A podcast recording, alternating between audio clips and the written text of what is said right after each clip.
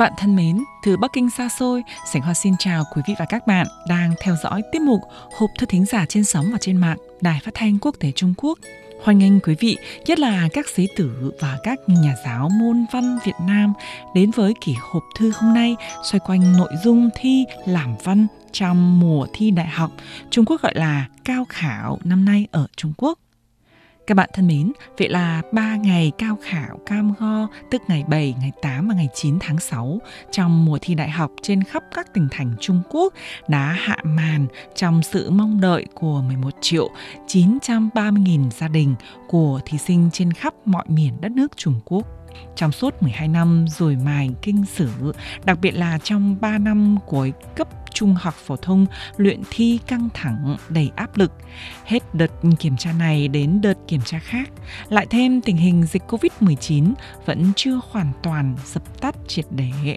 Nhiều sĩ tử trung quốc đã phải luyện thi qua mạng khắc phục nhiều khó khăn trong tình trạng không có giáo viên giảng giải trực diện nhưng rồi thì việc gì qua rồi cũng đã qua các sĩ tử đã trải qua và hoàn thành cuộc cao khảo cam go của đời học sinh phổ thông đã phát huy hết khả năng kiến thức của mình tích lũy trong suốt 12 năm dòng. Như vậy là được.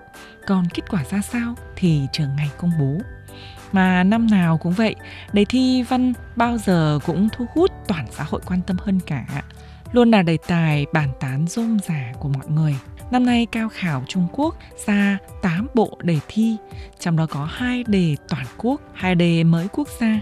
Ngoài ra có 4 tỉnh thành tự ra đề là Bắc Kinh, Thiên Tân, Chiết Giang và Thượng Hải. Đề thi văn năm nay lại nhận được sự phản hồi dậy sóng trong xã hội Trung Quốc. Ngay cả các cư dân mạng Việt Nam cũng rất quan tâm và có bình luận sôi nổi cho đề văn cao khảo năm nay của Trung Quốc. Do thời lượng của chuyên mục hạn hẹp, Sành Hoa Trì xin chọn đọc hai đề làm văn trong bốn đề bài của cao khảo vừa qua ở Trung Quốc nhé. Sau đó xin chia sẻ bình luận của một số cư dân mạng Việt Nam. Hết, sảnh Hoa xin đọc đề thi làm văn số 1 quốc gia. Nội dung đề, đọc tư liệu, bên dưới, viết bài theo yêu cầu 60 điểm. Bản thủ, diệu thủ, tục thủ là ba thuật ngữ trong cờ vây. Bản thủ chỉ những nước đi thông thường tuân thủ logic cờ vây. Diệu thủ chỉ ra những nước đi tinh tế và bất ngờ của người chơi – còn tục thủ, chỉ những nước cờ trông có vẻ hợp lý. Thế nhưng, từ góc độ tổng thể, rất dễ bị phá hủy. Đối với người mới bắt đầu, bạn nên bắt đầu với bản thủ. Cách duy nhất, bạn có thể cải thiện kỹ năng chơi cờ của mình là nếu bạn có kỹ năng vững chắc trong tay. Một số người mới bắt đầu quan tâm đến việc theo đuổi các kỹ năng tốt là diệu thủ bỏ qua các kỹ năng thường được sử dụng là bản thủ hơn. Bản thủ là nền tảng và diệu thủ là sự sáng tạo, nói chung.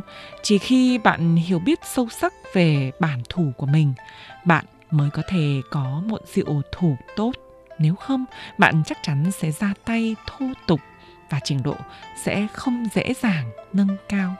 Các tài liệu trên đã có tính dẫn đường hãy viết một bài nghị luận dựa trên tài liệu để phản ánh nhận thức và suy nghĩ của bạn. Yêu cầu chọn góc phù hợp, xác định rõ khái niệm, văn phòng rõ ràng và chuẩn bị tiêu đề không sao chép, không đạo văn, không tiết lộ thông tin cá nhân, không dưới 800 chữ.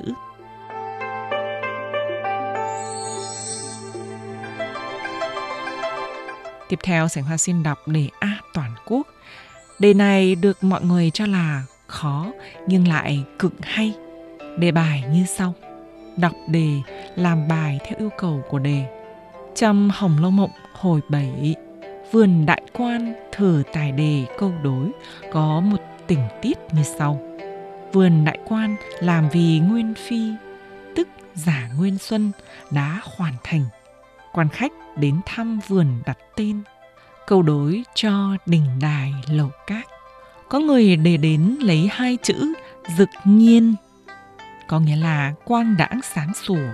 Trong câu hiếu đình, dực nhiên trong bài túy ông đình ký của Âu Dương Tu để đặt giả chính cho rằng đình này ở trên mặt nước nên nói đến nước mới phải. Theo ông nên lấy chữ tả trong tả xuất vu lưỡng phong chi gian, có nghĩa là nước chảy ra từ giữa hai ngọn núi. Có người đề nghị đặt tả ngọc, có nghĩa là nước chảy ra từ hạt ngọc. Bảo Ngọc từ chối, cảm thấy dùng tầm phương càng tạo nhã mới mẻ. Giả chính gật đầu ngầm đồng ý. Tầm phương có nghĩa là thấm đượm hương thơm, hai chữ vừa tả ra được cảnh đẹp của ánh nước lấp lánh cùng hoa cỏ lại vừa không lỗi thời cũ kỹ, cũng hợp tâm ý tình thân của nguyên phi, hàm xúc kín đáo, ý tứ chu toàn. Trong đoạn trên, mọi người đề tên cho khoảnh phi, có người trực tiếp đề cũng có người biến hóa đề để hoặc dựa vào hoàn cảnh để để như vậy, đã tạo ra những hiệu quả nghệ thuật bất đồng.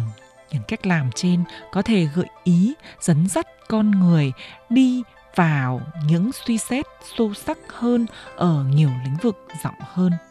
Từ kinh nghiệm của bản thân trong học tập và cuộc sống hàng ngày, viết một đoạn văn, yêu cầu chọn góc phù hợp, xác định rõ khái niệm, văn phong rõ ràng và chuẩn bị tiêu đề, không sao chép, không đạo văn không tiết lộ thông tin cá nhân không rưỡi 800 chữ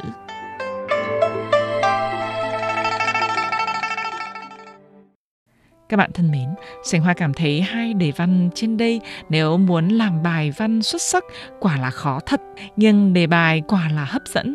Vậy chúng ta xem các bạn cư dân mạng Việt Nam có lời bình như thế nào đối với đề làm văn cao khảo của Trung Quốc nhỉ? Bạn TN viết văn hóa Trung Quốc trải rộng 4.000 năm, ảnh hưởng khắp phương Đông vô cùng lớn và vĩ đại Trải qua bao nhiêu thời đại, những hệ tư tưởng văn hóa đan xen nhau, cho nên với người Trung Quốc, những đề văn có nội hàm như vậy hoàn toàn bình thường. Người Trung Quốc do vậy nói chuyện có nội hàm sâu sắc. Tự nhiên đọc cái đề xong tôi thấy mình nông cạn.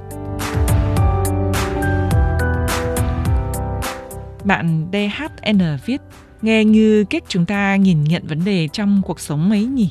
Người chỉ thấy một mặt trực tiếp người thì phân tích vấn đề để tìm ra bản chất vấn đề. Người thì thay đổi vấn đề cho phù hợp với bản thân mình nhất. Nôm na là cách chúng ta hành động và giải quyết mọi việc trong cuộc sống.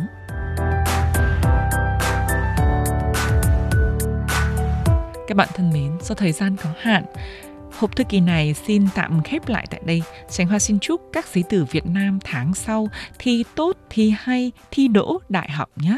Xin chào tạm biệt quý vị và các bạn.